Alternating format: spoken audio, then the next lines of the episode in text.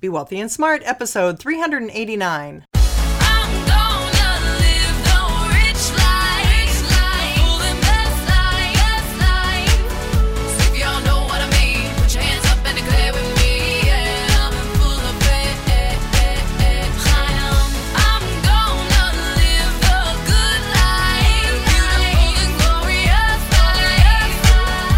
Into a world of wealth and financial freedom without budgets, boredom, or bosses on Be Wealthy and Smart. And now, here's your host, Linda P. Jones. Welcome to Be Wealthy and Smart. I'm Linda P. Jones, America's Wealth Mentor, empowering women and men worldwide to financial freedom. On today's show, we're going to go into part two of the Investors Business Daily Best Mutual Funds report. Last time, in the last podcast, I talked about large company stock funds that have outperformed the S&P 500 on a 1, 3, 5, and 10 year basis. If you haven't listened to that yet, go back and listen to that one and hear about one stock fund in particular that had spectacular outperformance, but you had a report of the top five that are doing spectacularly well. Like in last time's report, the funds in this report have to have a minimum of $100 million in assets, so they have to be of a significant size. They have to have beaten their benchmark for the past one, three, five, and 10 years, which is a feat that only 22% of all mutual funds can claim. So they're in the very top, almost one fifth of all mutual funds. The category we're going to talk about today is called the International Stock category. And they're using a benchmark to measure all of these top funds against called the MSCI EAFE, which is the Morgan Stanley Capital Index Europe, Australia, Far East benchmark. So it's just the benchmark that these kinds of international and global funds are measured against. The EAFE index on a one year total return basis was up 25.03%, on a three year basis was up 7.8%, on a five year average total return was up 7.9%, and on a 10 year average total return was only up 1.94%.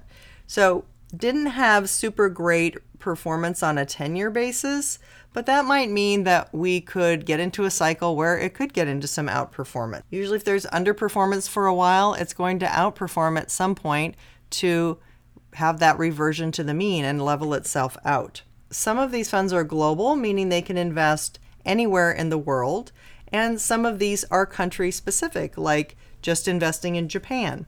So you have a very different perspective in these funds. I would say it's somewhat difficult to really be comparing them against each other.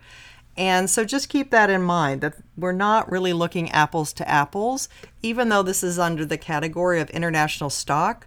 Like I said, some of these can invest all over the world. Some of these are restricted to Japan. Some of these are restricted to the region of Pacific slash Asia. So again, we're not comparing apples to apples. So just realize that. And look at this as something that is a report of the top mutual funds that are including some investments outside of the US. The first mutual fund that is listed is the Hennessy Japan Small Cap Investor, symbol HJPSX.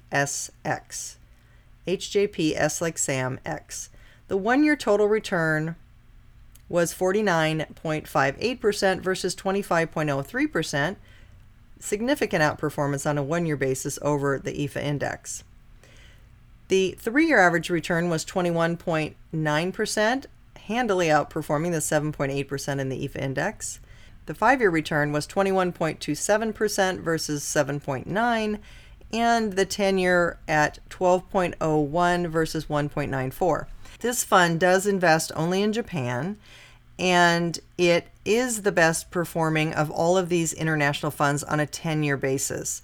So while some of the performance was close on a one year basis or a three year basis or a five year basis to some one or more other funds, on a 10 year basis, it was the number one performing fund.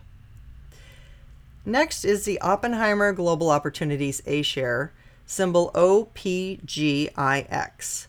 On a one year basis, it was up 52.52%. On a three year basis, up 24.37. On a five year basis, 21.18, And on a 10 year basis, 11.64. Now, it is investing in world small and mid cap stocks. So it can invest anywhere in the world and it's buying smaller and medium sized companies. The third fund here in the International Stock Best of the Best report is the Hennessy Japan Institutional Fund, symbol HJPIX. And on a one year basis, it was up 32.6% versus 25.03 for the EAFE index. It was up 18.8% versus 7.8 on a three year basis, up 17.84 on a five year versus 7.9 for the index, and on a 10 year basis, up 9.43 versus 1.94. And the Hennessy Japan Institutional Fund, as you would imagine, invests only in Japan. Next is the Matthews Asia Dividend Investor, MAPIX. On a one year basis, it was up 34.69% versus 25.03 for the EAFE index.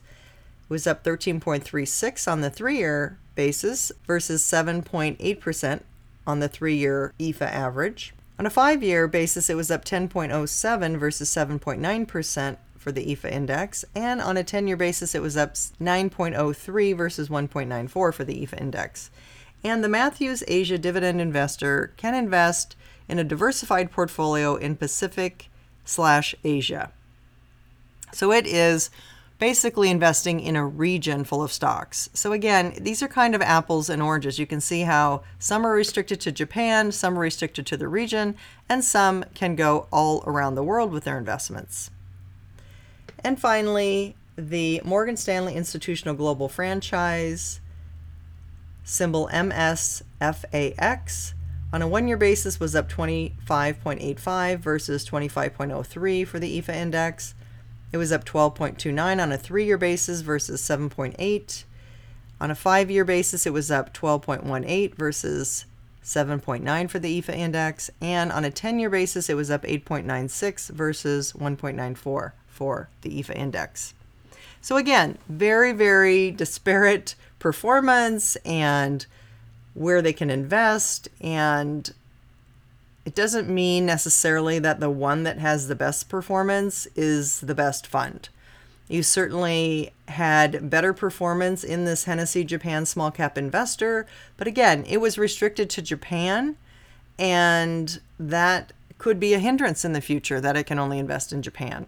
I like the fact that the Oppenheimer Global Opportunities can invest in the world and in small and mid cap stocks around the world. So it has total flexibility to be in Japan or to be in any other country that it wants. So I like the fact that it's given more flexibility. It had the best performance on a one and three year basis, very close to uh, the Hennessy Japan Small Cap Investor Fund on the five year basis, and also close to it just less than a half a percent difference on a 10 year basis. So, those two, the Hennessy Japan Small Cap Investor and the Oppenheimer Global Opportunities, really were the best performing funds in the short term and the longer term. So you could take a look at maybe mixing some money in both of those. Interesting, but you are going to get some overlap because the Oppenheimer Global Opportunities can already invest in Japan. So if you're buying also a Japan fund, then you're probably duplicating some of the portfolio. So really, it looks to me like the Oppenheimer Global Opportunities gives the most flexibility and has probably the broader diversification. And you could consider that for some of your international stock allocation. Not a recommendation, just something to educate you with and note that these have been some of the best performers. It's really interesting because exchange traded funds have really been the top performers for the last several years, and actively managed funds like these haven't been able to outperform the indexes. But here in this report, you're seeing which funds actually do outperform the indices. And what's great about that is you can pay a little bit higher fee, but make it up by getting more than significant outperformance over an exchange traded fund. So, something to consider. I think that actively managed funds are probably going to become more popular as time goes on and as certain managers are able to outperform exchange traded funds. So, something to watch and be aware of. No one way is better than the other. It's just a matter of exchange traded funds have static portfolios that don't change. They have the lowest fees, and right now they have really good performance. but that might change. We have actively managed funds here, which have significantly outperformed the exchange traded funds. You are paying a little bit of a higher fee, but you're making up for that with significant outperformance. So, something to consider for your portfolio, and it's always good to try a mix of things and see what works best for you.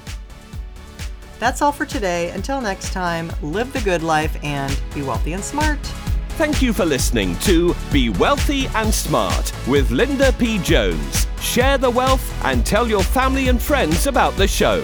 Check out our website, blog, and social media for more riches at www.bewealthyandsmart.com.